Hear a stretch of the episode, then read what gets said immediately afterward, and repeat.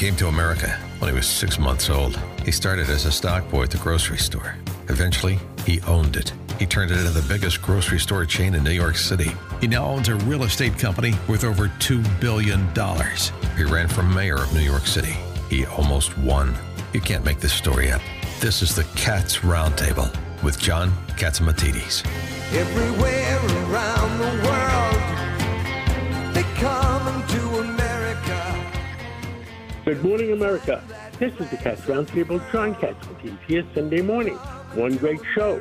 We have General Wesley Clark, Supreme Allied Commander of NATO. What's going on with NATO? Ty McCoy, Assistant Secretary of the Air Force.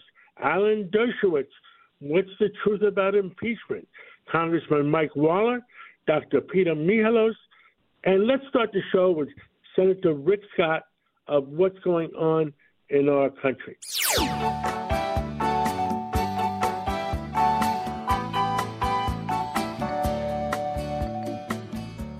With us today is Senator Rick Scott, a successful businessman, a successful governor of uh, of the state of Florida, a successful senator. Senator Rick Scott, so many problems in our country. Where do, where do you want to start this morning? Well, the big thing is we've got to figure out how we hold uh, the Ayatollah accountable, uh, Xi and China accountable, Putin accountable, um, and also we've got to take care of the people in our country. We've got to secure our border, and we've got to get this economy going. Uh, so the biggest thing I'm probably working on now is how do we get this border secure?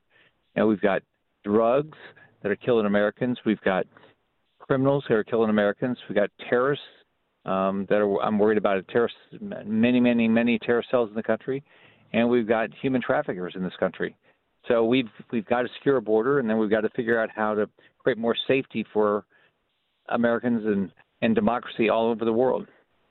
And I, I don't understand. I, I know a lot of the Democratic senators uh, for many, many years. Why are they pushing that the borders have to remain open? Uh, and they're saying, well, we're looking to keep it open, and they're trying to blame the Republicans for not agreeing to it. I just, the, the, the normal American doesn't understand why. You know, I don't get it, John. I don't understand. You know, look, seventy thousand people died of fentanyl overdose. They killed Democrats, not just not just Republicans. Um, look at the criminals. They're killing. You know, they're killing and, and breeding crime against Democrats, just like Republicans. Our country's not as safe as it was before Biden got elected. And when we get hit by terror cells, you know, the director of FBI said there's terror, cell, terror cells all across our country now as a result of an open southern border. It's not going to just hurt Republicans; it's going to hurt Democrats too. I don't get it. It doesn't make any sense to me. Um, you know, when I was governor, I always thought everything starts with public safety. Nobody builds a business in an unsafe area. Nobody goes to school in unsafe areas. Nobody wants to live in an unsafe area. So what they've done with this open border is they've made every community less safe. So I don't know why Democrats are, uh, you know, are, are doing that. I don't. It just doesn't make any sense to me. I'll, the other thing is I don't get is I don't get why they don't understand that every dollar that's spent is a taxpayer's dollar. Somebody's paying a tax for that. And so why do they? We we're running this year. We're going to run almost two trillion dollar deficit. Last year, two and a half trillion dollars uh, deficits. All that. That's what's causing mortgage rates to go up, car payment interest rates to go up, credit card interest rates to go up. So I don't get why the Democrats don't understand that when they go waste dollars, it's causing somebody's interest rates to go up. Uh, I agree 100%. Uh, has anybody figured out uh, why President Biden is favoring Iran so much or favoring China so much? I mean, I mean, is it because of his son, or what is? What do you think the real truth is going to be when we find out someday? I think the China one, it's his family. I think they've made a lot of money off China, um, and so I think that I don't understand Iran. But I've, you know, I've talked to Blinken and I've talked to um, Sullivan, and they just all from day one are have this attitude that oh, if we talk to these guys, they're going to turn out to be good guys. They're not. You know what? Bullies are bullies. Xi's a bully. Putin's a bully. The North Korea dictator is a bully. The Ayatollah is a bully. And so the only way you stop them is you punch them in the nose. And th- look at the Ayatollah now. I mean, I don't know how many attacks we've had on our servicemen and women, and we've lost some. And you know, Biden's response is, you know, please don't do it again, basically. So I don't get this. We we're we're gonna we need to have a president that's going to be strong, is going to hold people accountable, uh, and this one's clearly not doing it. Uh, agree 100%. Uh, what is going on? All of a sudden, the last uh, few days, uh, Putin seems to have raised the stakes. Uh, uh, Congressman Mark Green has yelled out that uh, there's things going on that uh, American people are not being told. Um, has is is Putin raising the stakes uh, uh, similar to what Ronald Reagan did to the Russians uh, in 1986, 87, uh, saying that uh, we have special weapons being I, launched in outer space? Well, I think I think what's happened is I think you have to assume that every day Putin gets up, he says, "How can I beat America?" I think every day Xi gets up, every day the Ayatollah gets up, every day Kim Jong Un gets up and says that. I mean, we have enemies. And if we don't understand that we have people that want to demolish, completely demolish our way of life, then we're foolish. And so what we've got to do is say to ourselves, okay, so how are we going to get better? And so, like, I do not understand why anybody buys anything made in communist China. I don't get it. I mean, they want to demolish our way of life. It's real simple. They, the government of China, hates our way of life. They want to dominate us. They want to tell us how to lead. And so we know that Putin wants to, wants to control all of Europe. Uh, we know the Ayatollah wants to control all of the Middle East. So we know these things. And so how we have to respond, but the simplest one is the American public has to say, say we're never going to buy anything from communist China, and if we do, and their economy goes down, there's less of a chance they'll we'll have we'll go to war with them. Uh, so is the way I I think about it. So what I'm trying to do is educate Americans about the problems with China I could, did you know that you know 70% of the garlic sold in this country is made in in China and it's made with sewer water. It's black when it's finished, then it's bleached white. I mean that's not good for your family.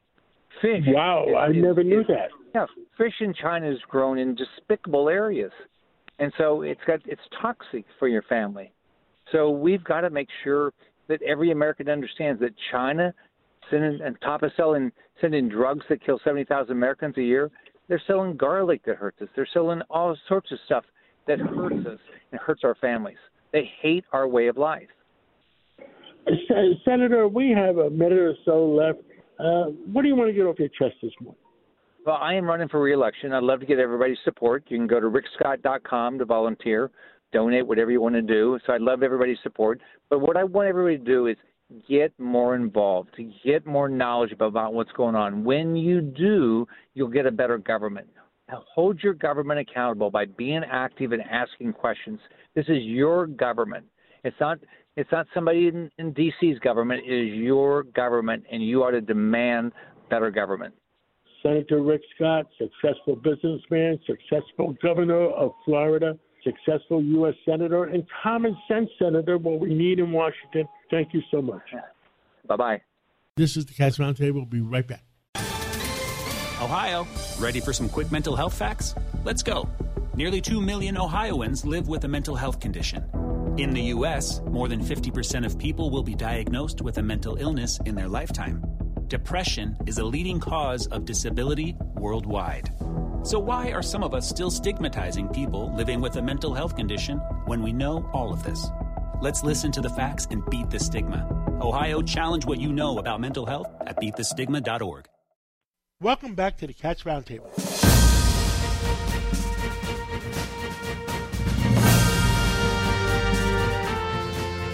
What's going on in the war? No better to ask than the former Supreme Allied Commander of NATO, uh, General Wesley Clark. Uh, General Clark, so many things are going on in, in, in the world. I mean, we got wars all over the place. And I I I jokingly say, but it's not too far from a joke. Uh, how many countries have to be involved before you call it a world war? Can you give the American people an update? Let's start wherever you think the appropriate place to start. Well, first of all, let's let's put the big picture in place, John. We're in a new era today. We have to recognize it. This is multipolarity. And the old idea that the power of the U.S. example was so great that all we had to do was point our finger and snap our, our hands together and people would jump and do what we said, that's wrong. So uh, we're in a contested global environment. It starts with Russia. Russia invaded Ukraine uh, just because Vladimir Putin wants to regain the historic territories of the Soviet Union. He sees himself as a sort of modern Putin the Great, doesn't care how many people he kills or what economies he wrecks. And if he gets Ukraine or stabilizes and gets a pause in the fighting, he's going to move on to the Baltic states, Estonia, Latvia, Lithuania, and maybe Poland. And they're all NATO members. So we're on the brink of a real NATO confrontation face to face with a nuclear armed Russia. And then on the other side of the world, there's China, which is rapidly building its forces. Uh, uh, President Xi Jinping uh, said farewell to Putin in a visit last year in Moscow and said, uh, We're going to see changes in the world not seen in a 100 years, and we're driving it.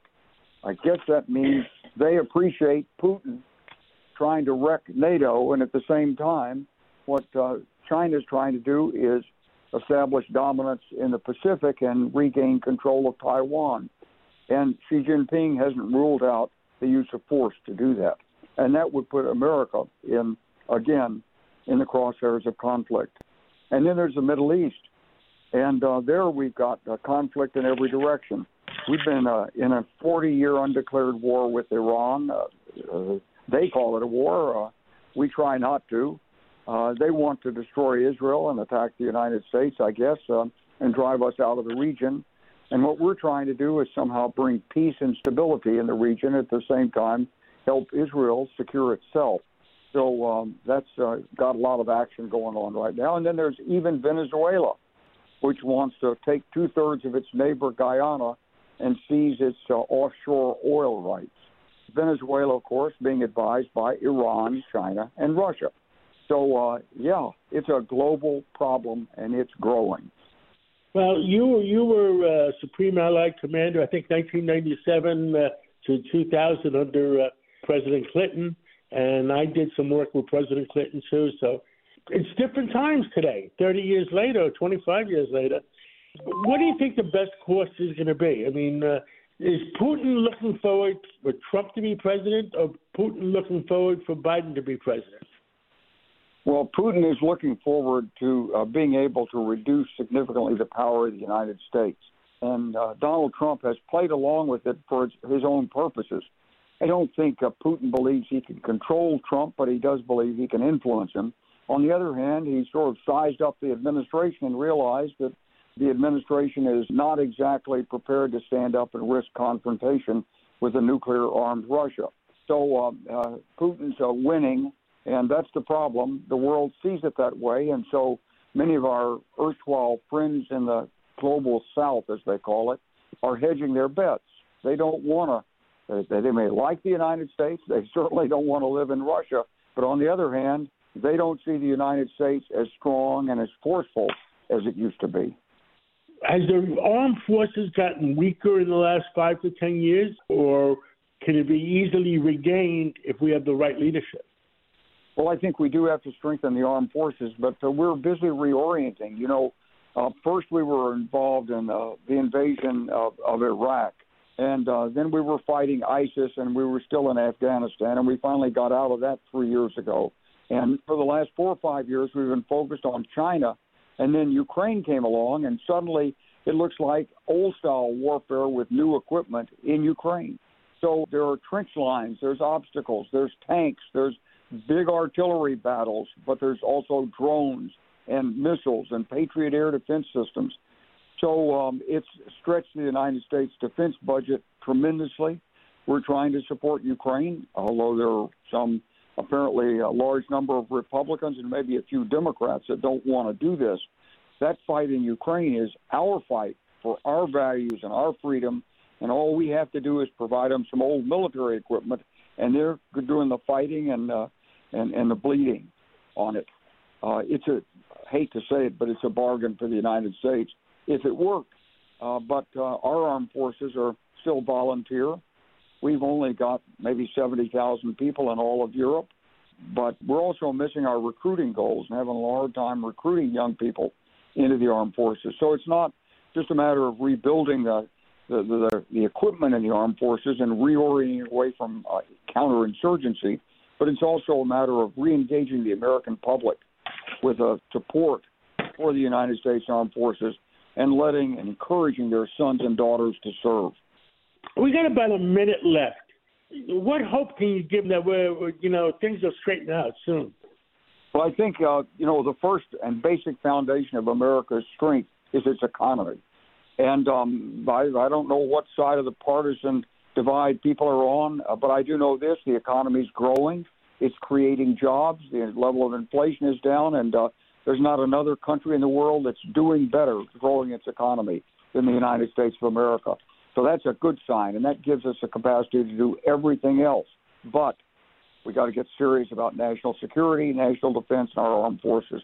And we got to face reality. This is not like the 1990s. We're not the sole superpower. It's not about America, the exceptional, America, the indispensable. Now it's America, first among equals, challenged on all sides, uh, and it's not just the power of our example. We've got to show the examples of our power. General Clark, thank you for everything you've done for America and continue to speak out for America. Uh, God bless you. God bless America. And let's catch up again real soon. Thank you, John. The Cats Roundtable. With us today is Ty McCoy, the former Assistant Secretary of the Navy, a West Pointer. Ty, well, good morning this intelligence thing that happened between the White House and the congressman, what do you make out of it? I mean, is there really a threat, or is there a, what's going on in that one? Well, I think in a way it, it's part of the overall effort by the Russians to put pressure on the United States to uh, negotiate, uh, put pressure on us to negotiate, and push the Ukrainians to negotiate a truce so that there has always been a threat, a nuclear threat, a threat of uh, placing nuclear weapons in space or nuclear powered weapons. And I think the intelligence that has been discussed and may come out today is talking about the Russians may have plans. Uh, they may have leaked those plans on purpose to us as a way of putting pressure on us to engage with them more and be more in communications with them, including uh, bigger communications on such things as getting a truce in the Ukraine. So I think the rumors of nuclear. There are also rumors of the Russians maybe giving some nuclear assembly components to the Iranians. Uh, the Iranians have talked about receiving six uh, sets of components that would allow them to make the bomb. I think also uh, Putin recently increased the age of conscription or the draft for Russian uh, people from uh, to age 65 for enlisted, if you can believe that, and 70 for officers.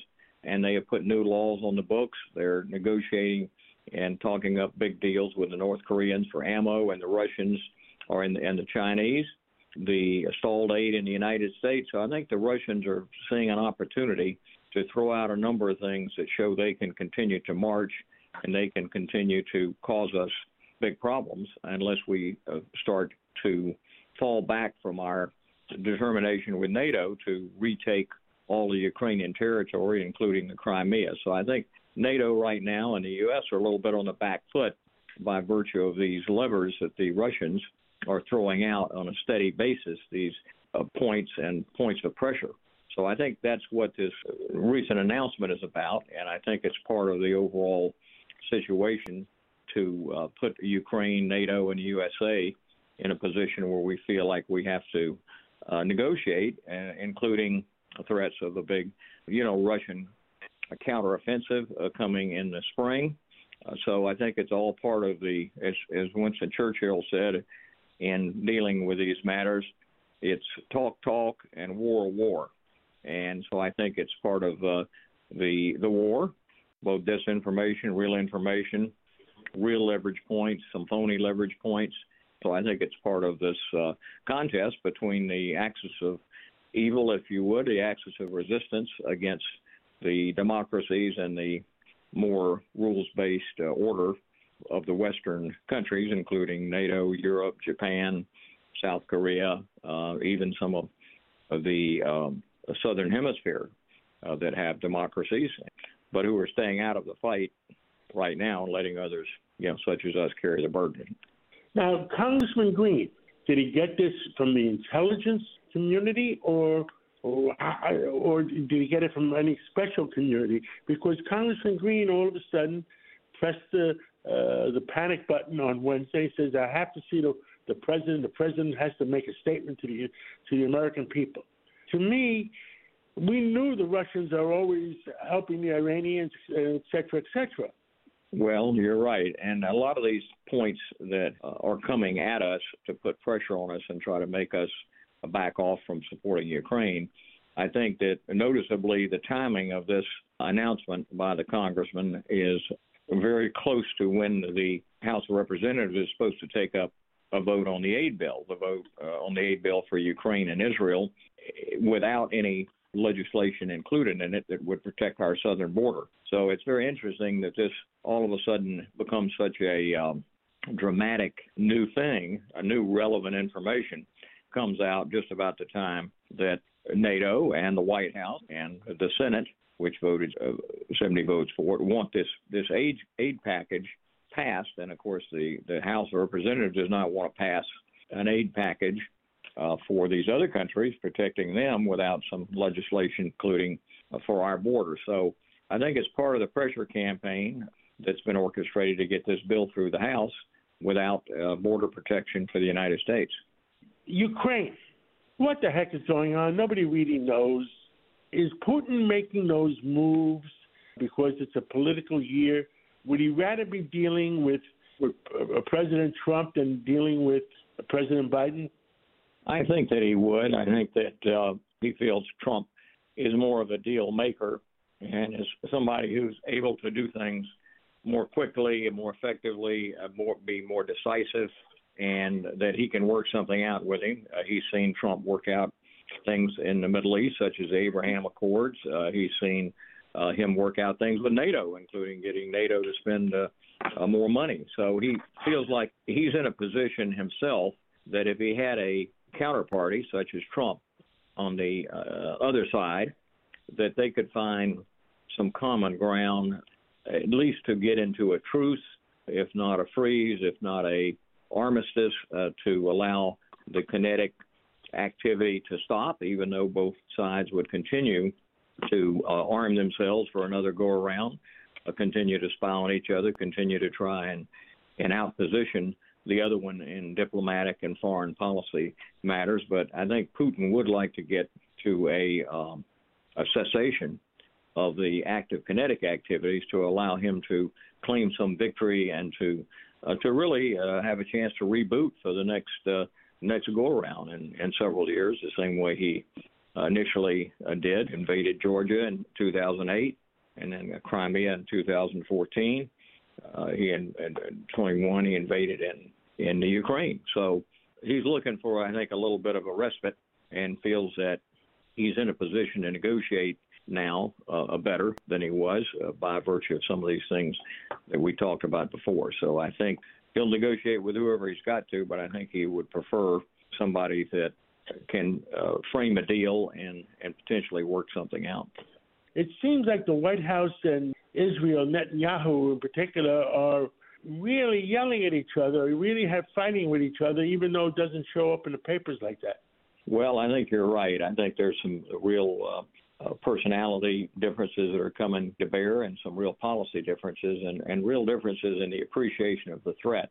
You know, the Israelis are facing a genocidal administration in Gaza. Hamas uh, was elected by the people. Hamas uh, is educating children in the in the third grade to to kill Jews. They are a sworn enemy of Israel to to abolish it, along with some other states such as Iran. So Netanyahu feels like he's justified, based on what's happened and what he knows they want to have happen, in taking a very hard line.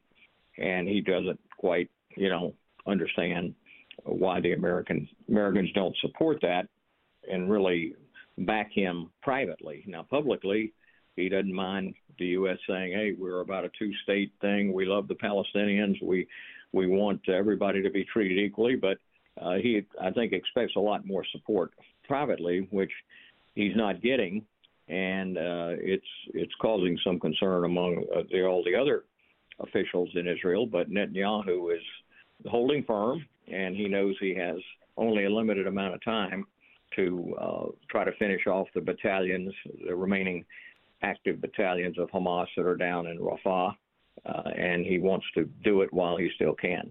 Well, Ty McCoy, former Assistant Secretary of the Air Force, thank you so much for filling in the American people, and we'll catch up with you again real soon. Sounds great. Good to be with you, Kat, as always. This is the Cats Roundtable. We'll be right back.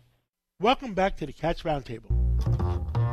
If you ever miss a segment or want to hear it again, go to WABCRadio.com, go to podcasts, go to minicast, and play back your favorite segment.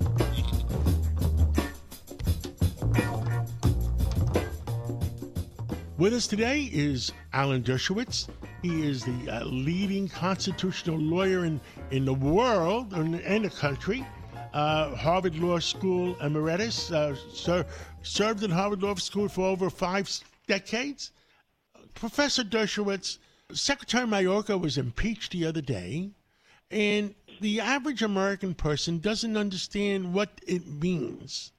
Can you explain to the American people what the impeachment would do? I mean, to me, I don't understand it either. Does he does he stop getting paid? Nothing happens whatsoever. Impeachment is simply the first step toward removal. Being impeached is like being indicted. When you're indicted, you are not convicted. When you're impeached, you're not convicted. The process of impeachment is a twofold process. You're impeached by the House and then you're tried by the Senate. But in this case, everybody knows that the Senate won't remove. And so impeachment is used as an end in and of itself, an embarrassment, a way of simply saying, we, the House, think you ought to be removed. We know you'll never be removed. We're not going to take away your salary. Yeah, there may be a little asterisk by your name in a history book, but nothing will happen unless you are removed. And we know you won't be removed so we're using impeachment simply as a political tool to express to the world our dissatisfaction with the job you're doing. Uh, wouldn't he even take the position? Uh, I'm the Secretary of, of Homeland Security, and I, but the Commander in Chief told me to do this. Well, that wouldn't be a defense if the Commander in Chief told him to do something that was a high crime and misdemeanor uh, say, you know, they asked him to take a bribe or they asked him to um, commit uh, some kind of extortion conduct, it, it would never be an excuse to say my commander in chief told me to do it. But here, what you have is just a policy difference. You have the Democrats wanting to have a looser border, the Republicans wanting to have a tighter border. I think the Republicans are right about this, but um, uh, they're they're they're impeaching him because the the Republicans don't agree with the Democratic policy. They can't get to the president on this, so they're going to his designated cabinet member, the Secretary of Homeland Security. But they're really what they're doing is they're attacking the policy of the administration, and that's not what impeachment was intended to do. Uh, understood. And uh, to get a real impeachment, uh, they would need uh, what sixty six percent or sixty seven percent of the Senate. Yeah, yeah, yeah, and they'll never get it. They we haven't had a successful impeachment in our history. Um, it was very close during right after the, the Lincoln administration. It was very close uh, with Andrew Johnson, um, but it didn't make it. Missed by one vote, and then of course Clinton was impeached, and it was not even a close vote. And then Trump was impeached. I was one of his lawyers. Uh, he was impeached twice, and there wasn't even a close vote. Here, they don't even intend to to really move forward for a vote. They're not going to devote any time or energy to this because they know what the result is going to be. Even some Republicans will vote against impeachment because they realize that's not the proper tactic here. What the what Congress should have done is simply issued a statement of condemnation saying we don't agree with the secretary's attitude. We think he's not enforcing the law. We think he's making Americans unsafe by his border controls. We condemn him. They could have done that, but by using the impeachment provision, I think they abused the Constitution, as the Democrats did when they twice impeached um, President Trump. Well, understood. And uh, so basically, it's, it's it's just public relations uh, or or letting yeah. the public know that they're dissatisfied and nothing's really going to happen. And uh, uh, yeah, anything but it, it could be dangerous. It could be it, it's dangerous because impeachment is very important if it's used properly. Alexander Hamilton, who wrote in the Federalist Papers that the greatest danger of misuse of impeachment is if it's used just for partisan purposes, who has the most votes. And look what happened here. They didn't have enough votes, they missed by two. And then they took a second vote, and the only reason they won is because one guy had positive for COVID and he couldn't come, a, a Democrat, and the other guy, his plane had a had a malfunction and it was stuck in Palm Beach, and so he couldn't vote. So just by a complete fortuity, they won by one vote and uh, so it's it's very political and very partisan on both sides. Professor, I, I, I have to tell you, I wish the I wish the Washington was a little more civilized. I think both of us agree the same thing. Me um, too. That's why I love your shows because you're so civilized. You bring both sides to bear, common sense, and uh, I love being on your shows. Thank you, and we love having you. Is there anything you want to get off your chest? Yeah, I want to get off my chest that I think the Biden administration is doing the wrong thing in relation to Israel. They should be encouraging Israel to finally defeat Hamas. You know, Biden said the right thing about Ukraine. If if if the Russians win in Ukraine, they'll go further. They'll try to get more property. Why doesn't he say the same thing about Hamas? If Hamas wins, if they're not defeated, it's coming to a theater near you. They're going to start attacking all over the world. So I wish that President Biden would be consistent with his policy toward Ukraine, policy toward Israel, and strongly support Israel's legitimate effort to destroy uh, Hamas after what it did to so many innocent people and how many hostages it took. So that's my complaint of the week. Thank you uh, so much, uh, Professor Dershowitz, and uh, we'll catch up again real soon. I hope so. Thank you. The Cats Roundtable. With us today is Congressman Mike Lawler and he's the congressman up in Westchester County and further north uh, in Rockland. Uh, congressman, is there anything that keeps you up at night? Uh? Well, obviously, the, the migrant crisis continues to be a major challenge. Since Joe Biden took office, nearly 10 million migrants have crossed our southern border, most of them illegally, 90% of them released into our country within 36 to, to 48 hours of being detained you know, John, you're an immigrant. My wife is an immigrant. She came here from Moldova uh, over a decade ago in search of a better life. We welcome immigrants. Immigrants enrich our community, our culture, our economy. Uh, but there has to be a process. And what's happening now at our southern border is an absolute catastrophe uh, and it needs to stop. And so that that is a major challenge uh, that that keeps me up at night. Uh, well, uh, Congressman, I'm an immigrant, and I've said to all my Democratic friends, and I have a lot of Democratic friends, that we don't mind immigration, but how about Ellis Island, where we check have checks and balances who comes and goes? I mean, immigration, yes. But let's have some checks and balances. What say you? No question. And, you know, look, my, my great grandparents came through Ellis Island. Uh, our immigration system needs to be fixed. We want a much more merit based immigration system to fill the economic needs of our country. We have a population decline in this country, and we're going to need to fill the jobs of doctors, nurses, engineers, home health aides. These are critical jobs going forward. But there has to be a process, and we need to, to have a system that works. Yes, 110%. We can't just invite the whole world to come here and then we, our cities become responsible to feed them. And it's just a little bit silly, a little bit crazy. But, Congressman, I want to thank you for coming uh, uh, or calling in this Sunday morning, and let's catch up again real soon. Absolutely. Thanks for having me, John. And joining us now here is the Attorney General of the great state of Virginia, Jason Miyares. Uh, Mr. Attorney General, there have been so many headlines of late about crime in D.C., a lot of it gang related and cartel related. Talk about what you are seeing because you're right next door. Well, I mean, DC's crime problem is becoming Virginia's crime problem, and, and we are seeing both how it's hurting local businesses. You're seeing right now the the uh, Capitals and the Wizards are are trying to relocate to a site in Virginia that's only five miles away from where they currently play. But how they treat crime in Virginia is very different than how they treat crime in D.C. And they really have had this uh, criminal first, victim last mindset where it's almost like a catch and release program. The the average arrest record of somebody picked up on a homicide charge in Washington D.C.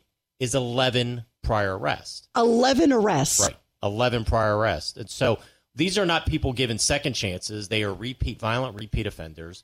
And think about it. This is one of our nation's this is our nation's capital. We want people to be able to visit and enjoy our nation's capital. People don't feel comfortable doing that. When you don't prosecute entire categories of crime, it leads to a, a lack of quality of life in these cities. What about the gangs? Because we're seeing that, right. of course, a lot also in New York City, where there's these rival gangs, the Venezuelan gang with MS 13, right. ruthless when it has been said that every state is a border state, that is, there's so much truth because what has happened is in the old days, you needed a couple things for a drug distribution. You needed acres of land, you needed good weather, and you needed a distribution of people on the ground that could distribute your narcotics. Well, what has happened with fentanyl and synthetic opioids is you don't need acres of acres of land. You don't need your poppy seeds to, to, to be able to be grown.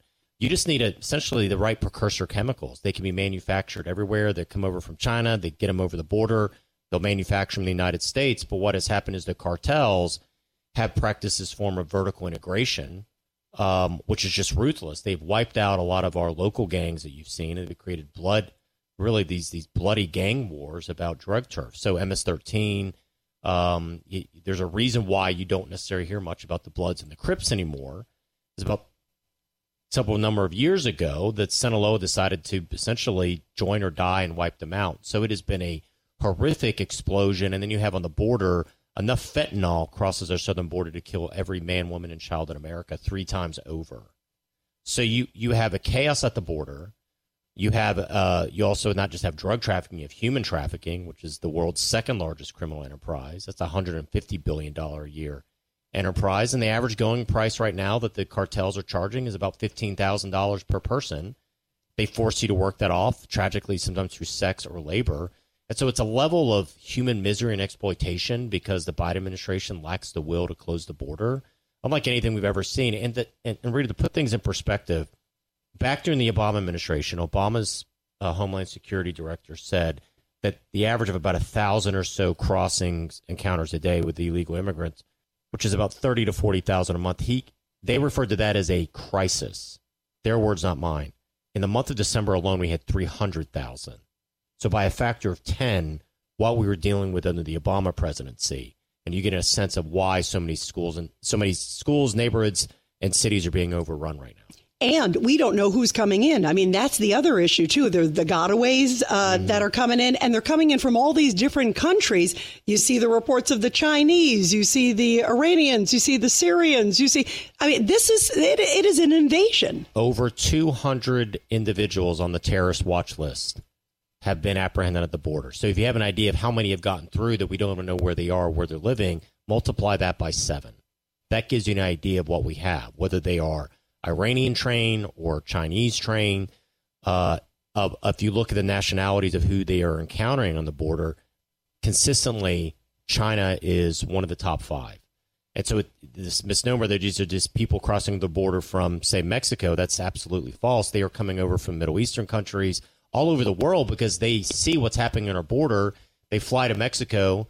They can you just can go on a social media app, so many of these individuals, and they they know where to pay their mules, how to get them over the border.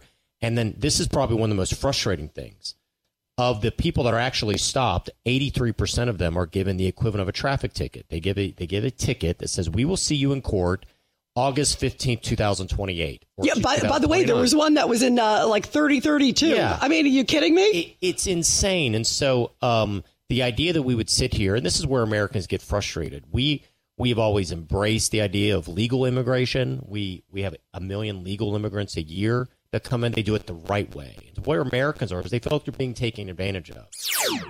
This is John Catsimatidis. If you want to hear the full interview, go to WABCRadio.com. This is the Cats Roundtable. We'll be right back. Welcome back to the Cats Roundtable.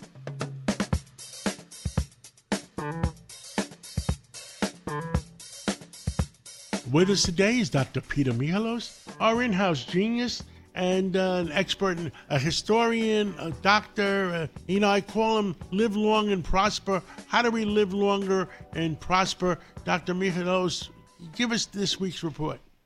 Well, this week we're going to talk about a very important topic, and that's how blood pressure is involved in anti aging. Because anti aging, we think of a lot of the basics, but it turns out that blood pressure is involved in many aspects of aging, health span, and lifespan. First of all, just to educate our audience on what exactly uh, is blood pressure. Well, we need blood pressure to distribute our life giving, nourishing blood throughout our bodies. And basically, our heart is the master pump of blood.